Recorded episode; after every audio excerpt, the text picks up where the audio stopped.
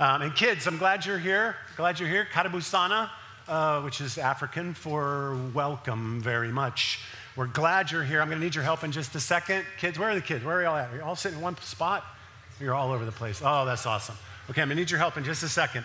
We're talking about Ephesians, and I'm going to need some help getting through it. With, among other things, if you could also help me keep your parents focused um, and uh, keep them from fidgeting, that would be great. And the best way you can do that is you stay focused. You know how that goes, right? They'll follow your lead. All right, stay with me.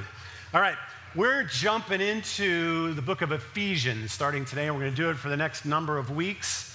Uh, if you've got a Bible and you're looking for it, it's about two thirds of the way through the New Testament, right? You've got the Gospels, uh, you got Acts, the story of the first church, then you got 13 letters from Paul.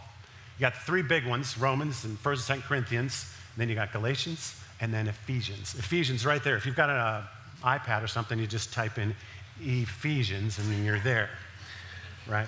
Um, Paul wrote this letter from prison, uh, which was one of a number of uh, things that happened to Paul that were less than desirable. By the time Paul was martyred, he was a walking scar. He'd been through a lot. Uh, and this letter was written a, a few years after a few years that he spent in Ephesus, a powerful missionary presence in that city, which could easily be described as the epicenter of secular worship. All kinds of gods, all kinds of worship, all kinds of idols in that town. And he was in the middle of it, planting a church and helping people understand that there was a living and true God uh, that was there for them and to live in him. Um, and I can't even begin to describe to you how the, the, the, level of impact of the letters of Paul, which essentially are letters about Jesus and how we are to live uh, in him in our lives, his writings about Jesus far outpace any, really, any other literary works that are there. Uh, 35,000 ish words, 13 letters have reached, you could estimate, a trillion people. A trillion people. Compare that to Aristotle, who wrote a million words and reached two or three billion, which is a lot.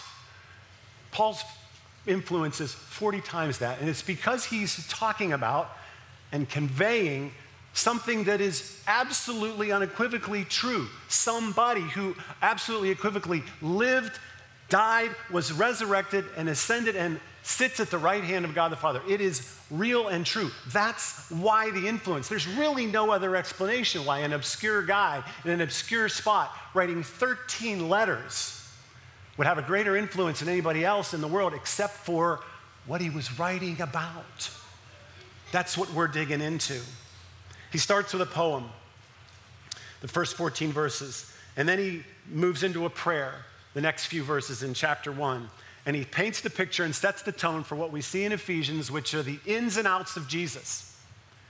The ins and outs of Jesus. That is, what is, what is true and what happens when someone is in Jesus. If you read through Paul's first words, which I'm going to do, this unimaginably influential letter, you see this phrase in Him, in Christ, in Jesus, in the one whom He loved multiple times. And kids, this is where I need your help. Help me. I'm going to read through this. I want you to count in your head, on your hands, however you need to do it. I might even give you some prompts. How many times in these 12 verses, these 12 lines, does Paul say in him or in Christ or in Jesus. Ready? Here we go. This is Ephesians chapter 1, verse 3 through 14. Praise be to the God and Father of our Lord Jesus Christ, who has blessed us in the heavenly realms with every spiritual blessing in Christ. For he chose us in him before the creation of the world to be holy and blameless in his sight. In love, he predestined us for adoption to sonship through Jesus. You could count that one. In accordance with his pleasure and will, to the praise of his glorious grace, which he has freely given us in the one he loves. In him, we have redemption through his blood, the forgiveness of sins, in accordance with the riches of God's grace that he lavished on us. With all wisdom and understanding, he made known to us the mystery of his will, according to his good pleasure, which he purposed in Christ, to be put into effect when the times reach their fulfillment, to bring unity to all things in heaven and earth under Christ. You could count that one. In him we were also chosen. We, he's speaking to Jews in this case, we were also chosen, having been predestined according to the plan of him who works out everything in conformity with the purpose of his will, in order that we, who were the first to put our hope in Christ, might be for the praise of his glory. And then he speaks to the non Jews. And you also, that's most of us, were included in Christ when you heard the message of truth, the gospel of your salvation. When you believed, you were marked in him with a seal, the promised Holy Spirit, who is a deposit guaranteeing our inheritance until the redemption of those who are God's possession to the praise of his glory. How many did you get? 11? 12? There's a bunch 10, at least 10, probably at least 12, maybe more depending on how you looked at it. So here's the question for today What does that mean? We say it, we sing it, we pray it. What does it mean to be in Him? One of, uh, which I was going to mention, my wife Tammy and I, uh, I wanted to thank her. She's not here, but I've, I've mentioned it to her since then for the work she did the last six weeks bringing the soul healing content. So happy about that. She did a wonderful job. She travels all over doing that stuff. As a matter of fact, she's at Ethos Church this morning. Um, yeah, God's using her in amazing ways. Thankful for her. She and I went to our first U.S. Tennis Open in New York City, Flushing Meadows, uh, in 2006. Lots of great memories from that, that uh, season of life and we've been back periodically since then. But that first one was really fun in a lot of ways. And one of them was getting used to and getting comfortable with and learning about how to get out to Flushing Meadows on the 7 train. Riding the subway from Manhattan over to, or Times Square space, over to Flushing Meadows is a hoot, particularly if you do it on a weekday morning when everybody's business commuting and everybody's trying to get out to Flushing Meadows. It's a nightmare. You don't want to get on the wrong train, go in the wrong direction. And on the weekdays, it's, they're all local. They're all local. That's what the guy said. They're all local, which means they make every single stop on the way to where you're going. Some trains are express, they skip some stops. These are all local. By the time we get past two or three stops, and this guy's, you know, he's always shouting out, oh, Grand Central Station, Times Square, 82nd Street, here we are, at Hudson, Hudson Street, Hudson Avenue, whatever it is, right? He's just shouting it out. There's no room on the cars. They are packed full. So as we're pulling up to the train, Queensboro, everybody move to the center of the car. Move to the center of the cars. People that want to get on the car. So then the doors open and everybody's trying to get on the car. About maybe a fraction of the people can get on the car. Some of them are in the doorway, some of them are still trying to get on the car. So over and over again, this guy's saying the same thing. Those of you getting on the car, you got to stick yourselves all the way into the car. Stick yourselves all the way into the car. I can't close the doors until you stick yourselves all the way into the car. Being in Jesus, you got to stick yourself all the way in. It's not about thinking about Jesus. It's not about simply doing what Jesus said to do. It's, it's much deeper than those things. Certainly, we think about Jesus, we ponder the things of God, we follow the commands, we do what He says. It's much deeper, it's, it's, it's intimate, it's a compound substance, it's, it's, it's, a, it's a marriage, it's an immersion, if you will. You gotta stick yourself all the way into Jesus. If we want to understand this, in him phrase uh, a little bit better. Um, we have to see what the author saw. We have to see what Paul saw. That is to say, what he entirely missed and then suddenly dramatically saw. Is one of the brightest minds to ever live, an accomplished Old Testament scholar and a violent, and I mean violent, defender of God against all who opposed God as he understood it at the time. And Jesus and Jesus' followers were in the center of Paul's Saul's target rather before he was converted his name was Saul he was at the center of their target because he saw Jesus and the people of God as opposed to the things of God. And after he was converted, he confessed.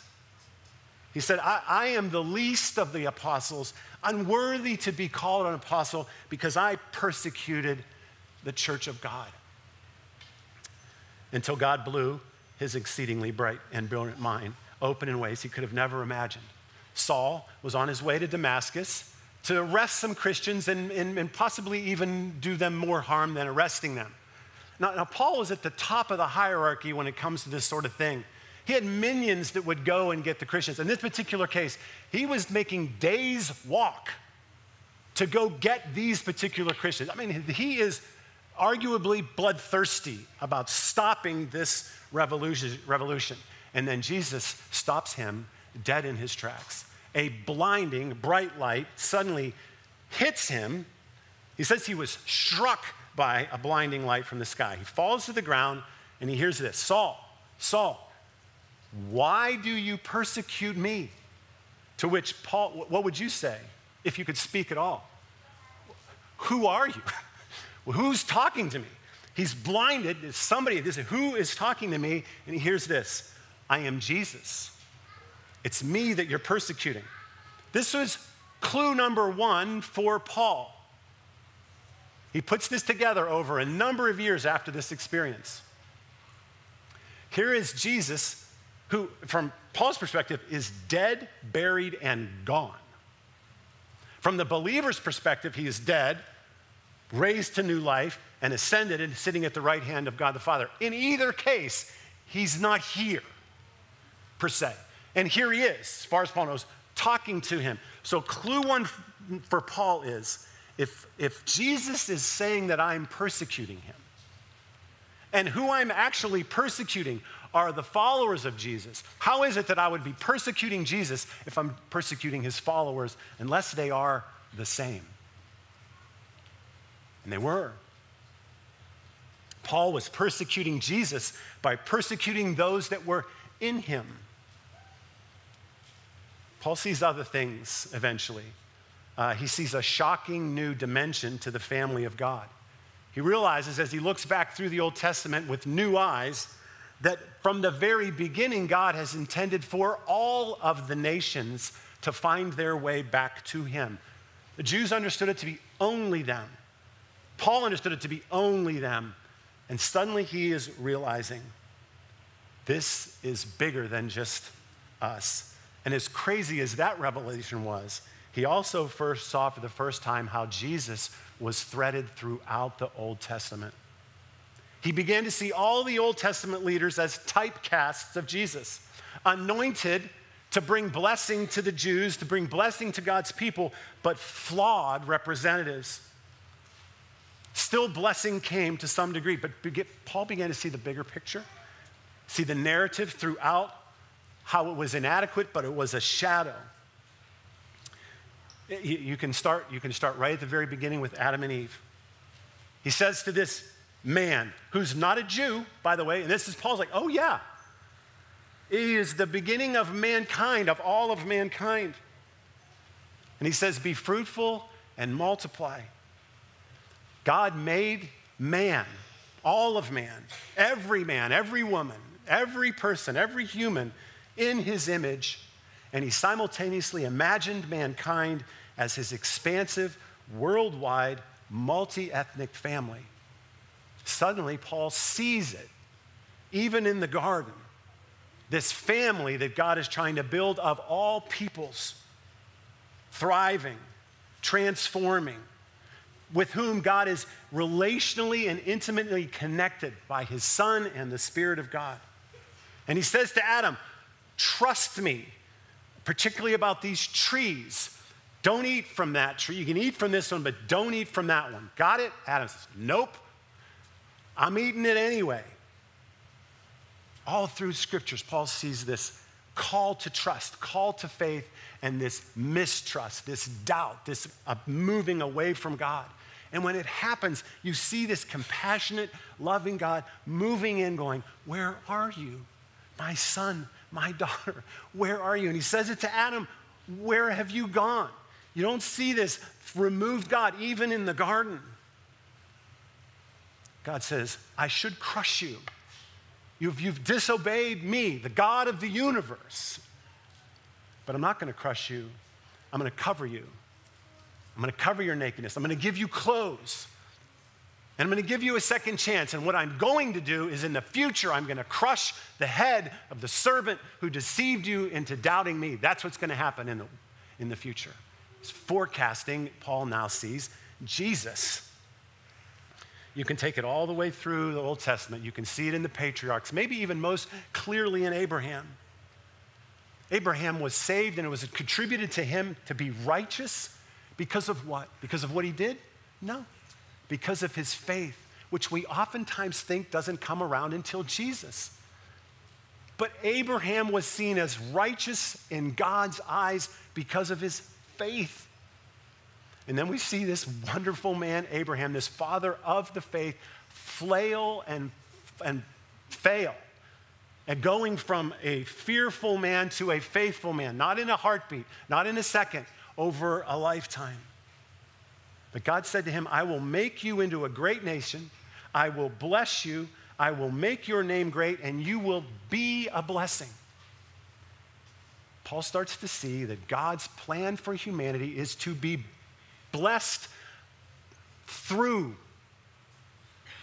To someone who is blessed, to be a blessing through. And he says, and through your offspring, all nations on earth will be blessed because you have obeyed me. And what we see time and again throughout the Old Testament are these leaders who are raised up, called, anointed to be the ones through whom the blessing would come, which it did in some fashion, but mostly we see failure. We see this cyclical process. We see it in the patriarchs, you can see it in the priests. They all did good things on some level. Like the priests were continually retelling the stories of old, the stories of God, the stories of the miracles. You see it in the priests. The judges, uh, they had it pretty rough. They basically oversaw a cycle of sin and failure and order and reorder. You just see this sort of cycle of this messy earth and these messy people. The kings and the prophets, same, same deal. Kings were basically lost to the power that they had. And God told Samuel it wasn't going to work. This king thing is not going to work. They're going to get caught up in their power, and that's not the way I work. And we see it again and again. And we see it in the Pharisees that started uh, work in their religious ways a couple centuries before Jesus. It could have and it should have worked, but they were corrupted as well by their own power and political compromise. All through it, Paul is seeing this shadow of what could be and what God is promising to be in the future the perfect, blessed one through whom blessing will come. All these various roles, leaders, valiant attempts made to unify this family of God, but they couldn't. And they often abandoned God. They often harmed one another. They isolated themselves from the world that God intended them to reach. And blessings came and went in the midst of their faith, but it was fleeting. So, what Paul begins to see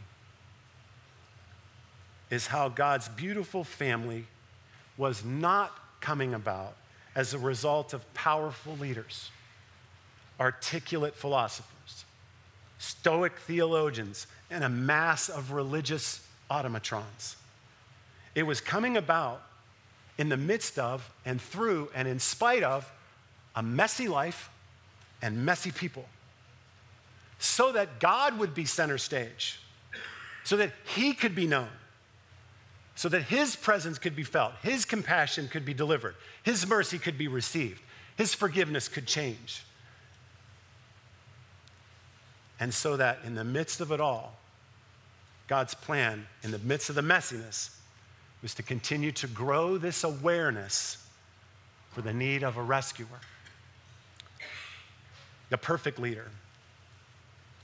God's process, hear this God's process for bringing about his family, which is most of you and I, what, what God's plan for human flourishing in the middle of the mess is revealed throughout the Old Testament narrative as this cycle of faith and failure and forgiveness.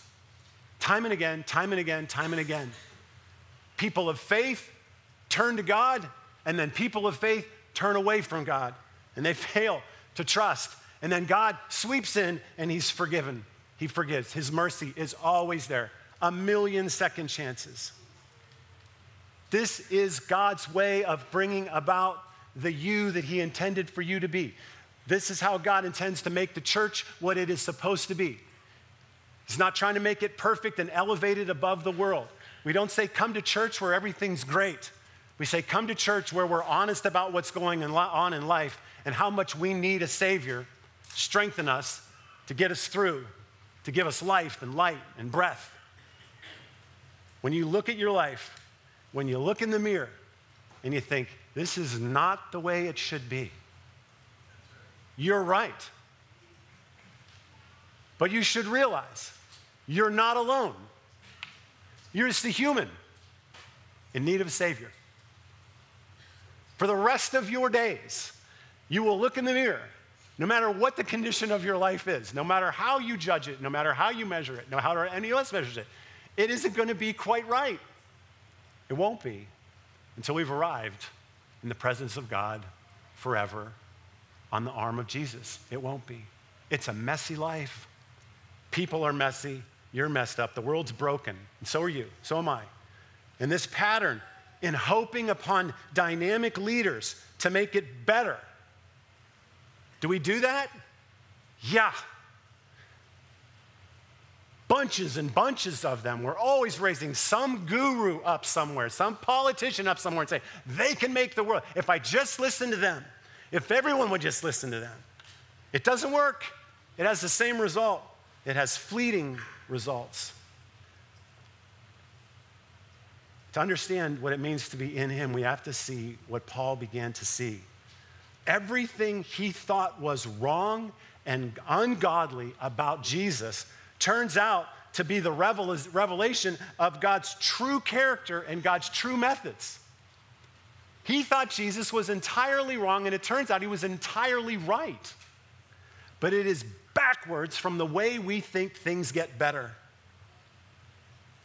The flourishing human family of God will fully come about in Jesus and in his way. This is a very incomplete list of Jesus' way. Jesus' way is in setting aside power, it's in authenticity, not authority. It's in giving rather than grabbing, in forgiveness rather than fairness, in faith in a merciful God rather than fear of an angry God.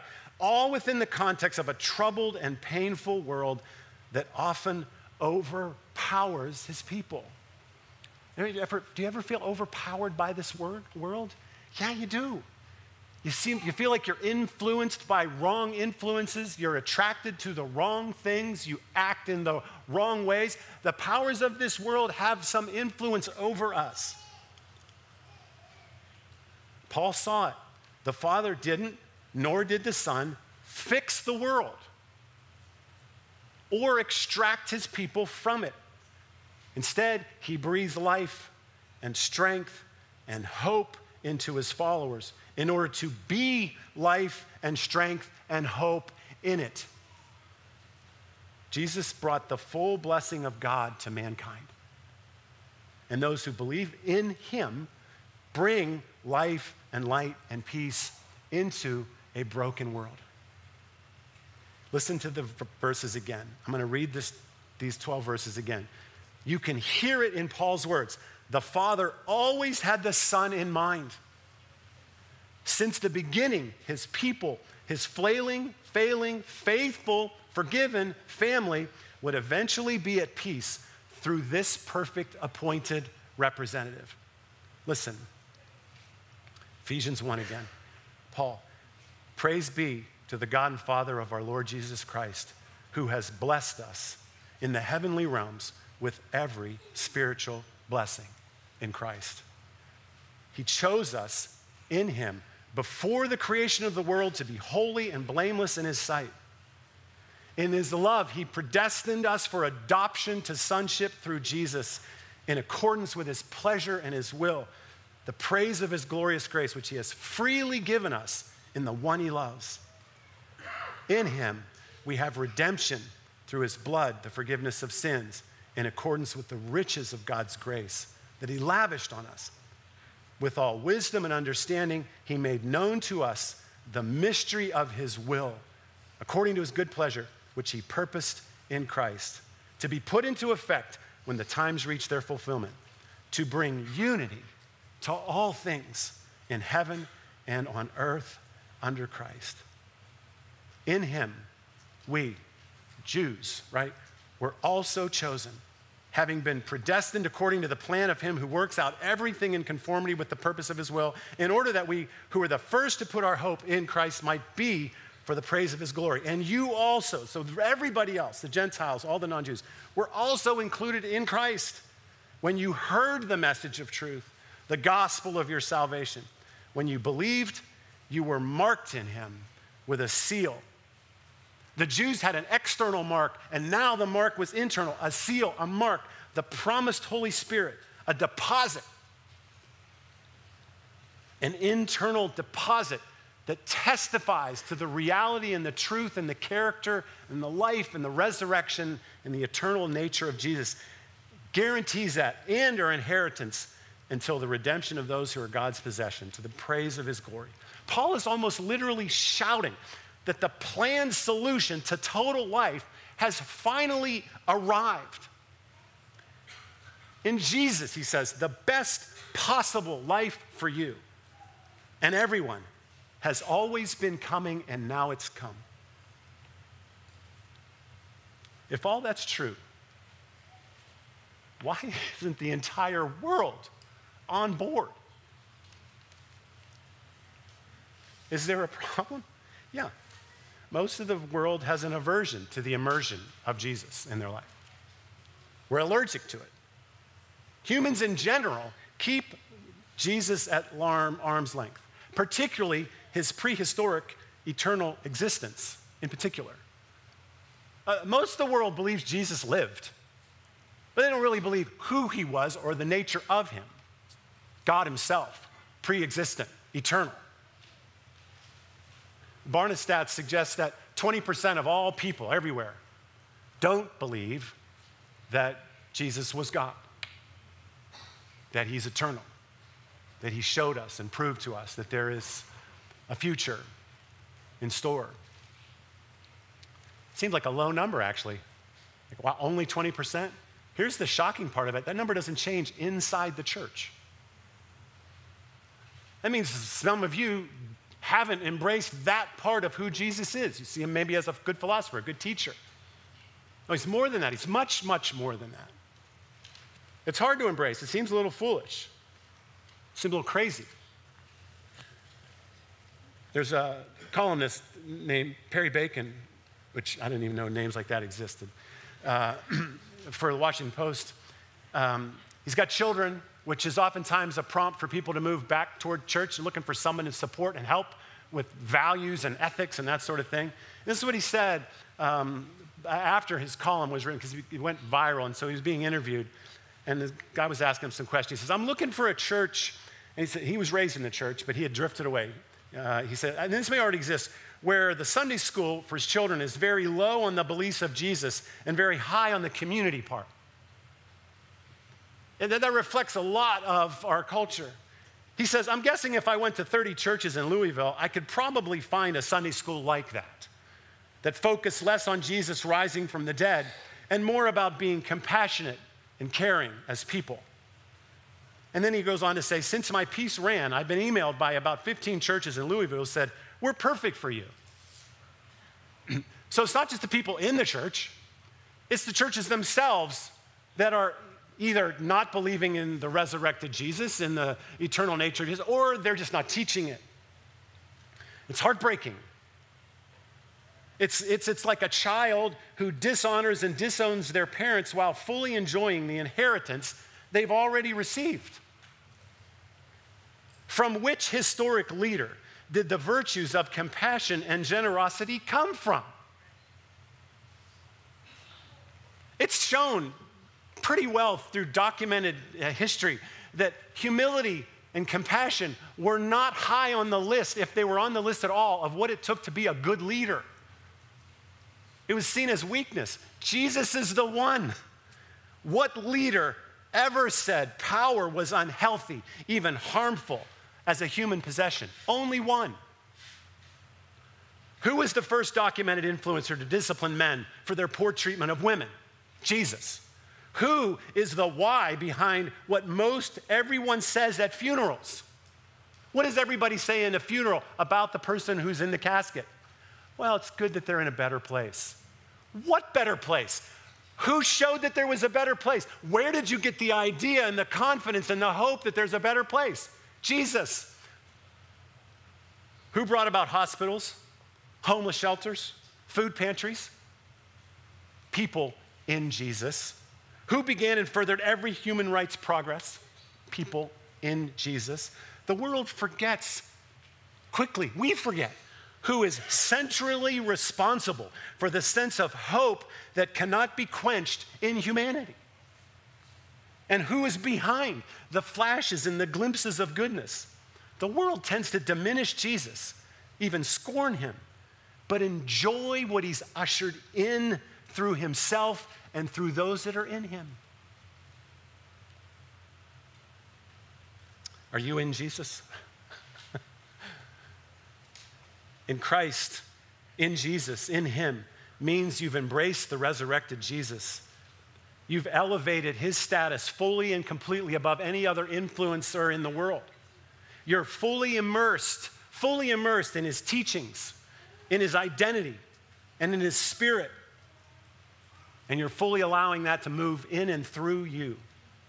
Being in Him is not just a protection, not just fire insurance for hell, it's participation. It's in setting aside power, it's in authenticity, it's in giving, it's in forgiving, it's in faith. It's in compassion rather than judgment, and humility over arrogance, and love rather than hate, and unity over division, gratitude over entitlement, hope rather than despair, empathy over apathy, transparency rather than secrecy, community over isolation, isolation, generosity over greed. Everybody in the world wants those things, do we not? And we keep going to people who cannot provide it. Being in Him, being immersed in Jesus, sheds light and adds depth to the Great Commission. Listen to this. Go, therefore, and make disciples of all nations. This is what Jesus said. Baptizing them in the name of the Father and the Son and the Holy Spirit. And we think immediately, baptize them, dunk them, which is true. But the word is immerse. It is immerse. Immersing them in the name of the Father and the Son and the Holy Spirit. Immerse them in the name of the Father and the Son and the Holy Spirit. It doesn't strictly mean in water. we do it in the name of, and we do that too, in the name of the Father and the Son, I baptize you. But to be immersed in the name of Jesus, to be immersed in the name of God, and to be immersed in the name of the Spirit is to be immersed in all that they are, all that they show, all that they teach, everything about them is to be immersed in everything about them. Like Danae said, it's not a one time dunk, it's not a one time immersion, it is a whole life immersion. It's much broader. Immersing in the name of the Father and the Son and the Holy Spirit, teaching them to follow all that I have commanded. And behold, I am with you always to the end of the age. I've always said, Jesus is a bad parent. Does that seem awkward? Here's what I mean by that He's going to be with you for the rest of your life. What parent? Only bad parents do that. Only bad parents go to college with their kids. Only bad parents move in with their kids. Only bad parents have no other life but their kids, right? A good parent releases, lets them go, lets them fly, lets them find their own wings and find their own future. Jesus, I'm going to be with you always. I rescue you and I continue to rescue you. I save you and I continue to save you. I am the way. I am the strength. I am the truth. You need me forever. To be saturated and overwhelmed in and by the things of God. That's what it means to be in Him. Everything that's recorded, everything that Jesus was, everything that He's done, we embrace it. To be attentive at all times to His Spirit, steeped in the assurances of peace and provision and love and forgiveness and eternity, to be soaked to overflowing with gratitude and generosity and compassion and forgiveness, and to have Him with forever. It's what it means to be in Him. We're going to baptize six young people this morning. They're going to come up here in just a minute. They're not going to move quite yet.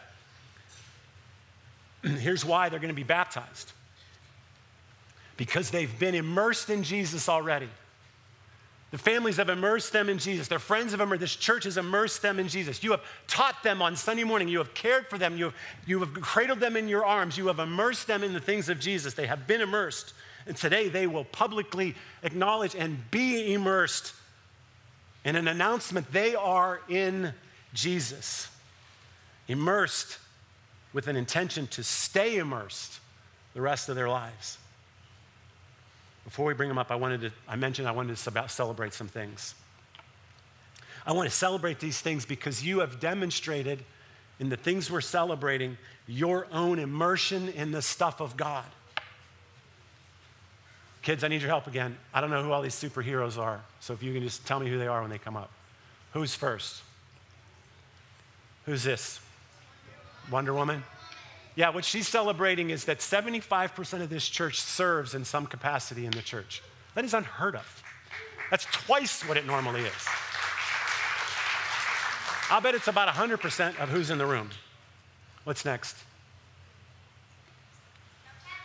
Captain America. Okay, uh, a few months ago, we were riding right about uh, giving, regular giving was right about 20,000 a week, and our budget is designed for 24. Since then, in the last few months and weeks, this is the new average. Good on you. You are bringing it, you're doing it. it's, it's, awesome. And I, we want you to, the board really wants me to help you focus on that particular aspect of giving. This is a discipline of life. We serve, we love, we care, we give uh, resources to the works of God. S- focus on that. Um, uh, we're not out of the woods. It's not quite there yet. We're making cuts and trying to make everything balance, and we are set to make more cuts if it doesn't happen. It's not a threat. It's not a threat. Don't take it that way. See, God provides what He provides, and we make adaptations in life to go there, right? So we'll do what we need to do, make the budgets line up. Um, in fact, uh, we, it, we wrote some more detailed, uh, and there's a page you can pick up on the way out. Uh, explains a little bit more where we're at, where we're headed, and we need from you, and that whole thing. And on the back of that, we have got some groups scheduled through the month of September where you can kind of dig in with me and some other leaders and ask questions and um, uh, voice your concerns and those sorts of things. So um, pick up that piece of paper, see the details, flip it over. If you'd like to come to one of those groups, contact Pastor Adam and we'll get you in there. Love to have this conversation. But uh, appreciate you focused on this particular thing. Uh, just your regular, faithful giving is what the church needs. Okay, who's next? 245,000. Okay, um, this is, should be a relief to you. We, we need another 400,000 for the building. And uh, again, I don't really want to burn you with this. I just want to tell you where we're at. There's, there are people that can contribute to this in ways they, they have um, the capacity to do it, and they're doing it. People are giving to this thing. You all just keep focusing on it. I mean, if you can, fine. But the main thing you give. But we're $245,000 away to 400,000, which is phenomenal. Thanks to those that are. Uh, thanks to those that are able to make a contribution to that, for sure. Batman, right? Okay. Uh, next. 100. Iron Man. Okay. I, I have no recollection what 100 is. but if we did 100 something, like that is worth celebrating. I really think, don't you think? We did 100. What's that? What was it? It's uh it was the care packages to the homeless. 100 care packages. Yes. oh my gosh, that's a lot of care packages. Okay, um, use that 100 for whatever you need. 20, uh, that's how many of you are in groups, uh, and those are wonderful. I met with one just the other night and, and a couple others. Just beautiful to see what's happening in that small group space. Good life stuff, good, good, good mercy, good things. Okay, and then this, this 16, Spider Man, this is the number of missional initiatives that you've been involved with so far this year, outside the church, involved in the city. 16, which I don't know, it's probably 100 people. what do you think? Okay, uh, 50,000, Superman. Okay, y'all know Bob Bloom Free Store. Uh, Pastor, Ju- Pastor, whoa, yeah, Pastor Justin is all about diapers. Uh, if you're not handing him a pack of diapers whenever you see him, shame on you. He needs diapers so bad. That's the, the, whole world revolves around diapers. And we've depleted most of the resources because we give them away for free, so can't really buy them. Two weeks ago, came across a manufacturer of diapers that has to, by regulation, pull off certain diapers, check them, put them aside, and never sell them. And they gave Justin 50,000 diapers. I walked into the warehouse and Justin was doing the backstroke in diapers. It was beautiful. It was just like so excited. Okay, we just want to celebrate with you all those things. You're doing a phenomenal job. I don't know if there was any. Was that the last one? I think I was it. All right. Oh, wait, you know what this is? Look at this list. You can't read that. You don't need to because it's just the sheer size of it. These are the partners and groups that have used this building. There's tons of them, probably 100 that come in through, I keep using that 100, you're not quite reacting the way I think you're going to use it. I pop that screen up there. This is the, this building. Uh, we always dreamed and hoped that the hub would actually be a hub in action, not in just words. On a regular basis, we are contributing to the effectiveness and the efficiency of other ministries. We're serving and caring for them and helping them, and they us. Lots of people. The same thing will happen, trust me, once we get in that building over there in Franz Road. It's going to be a beautiful thing, and it's happening. It's just overwhelming in a lot of ways. Okay. Um, while these guys are getting ready, and we uh, pass the basket around, which we're going to do, I want to put that in a framework for you. Um, in a profoundly true way, the basket is a, is a symbol of your immersion. Since the beginning, God's intention, as we've seen, is to mature a family on mission, a faithful slice of humanity, eventually and shockingly unified in Jesus. And if you know anything about family relationships and mission, they are enriched and good to the degree that you invest, to the degree that you immerse yourself. So, what we just celebrated, your financial gifts, your service, your city involvement, your commitment to compassion toward one another and each other in groups, demonstrations of your immersion in Him. What we celebrate comes about because you have leaned in and do lean in. When we pass this basket around every week, I, I want you to think of it that way. This is, this is you leaning in. This is you taking the call of Paul to be in Him. When you give away what you would rather keep, which is the truth, right? Let's be honest. When you give away what you would rather keep, you're immersing yourself in Him. When you divulge a prayer request, you are leaning in to Him. When you make a bid for connection, say, Help me get in a group, would you call me back? You are making yourself available to Him. You are immersing yourself. When you ask a question, when you invite a conversation, when you take a step of faith, you're opening channels. That's what you're doing. You're pouring in, but you're pouring yourself in. You're opening channels for presence and peace and depth with others and God. Pouring into that basket is not only symbolic of a move in Him, but it's the evidence of your immersion in Him.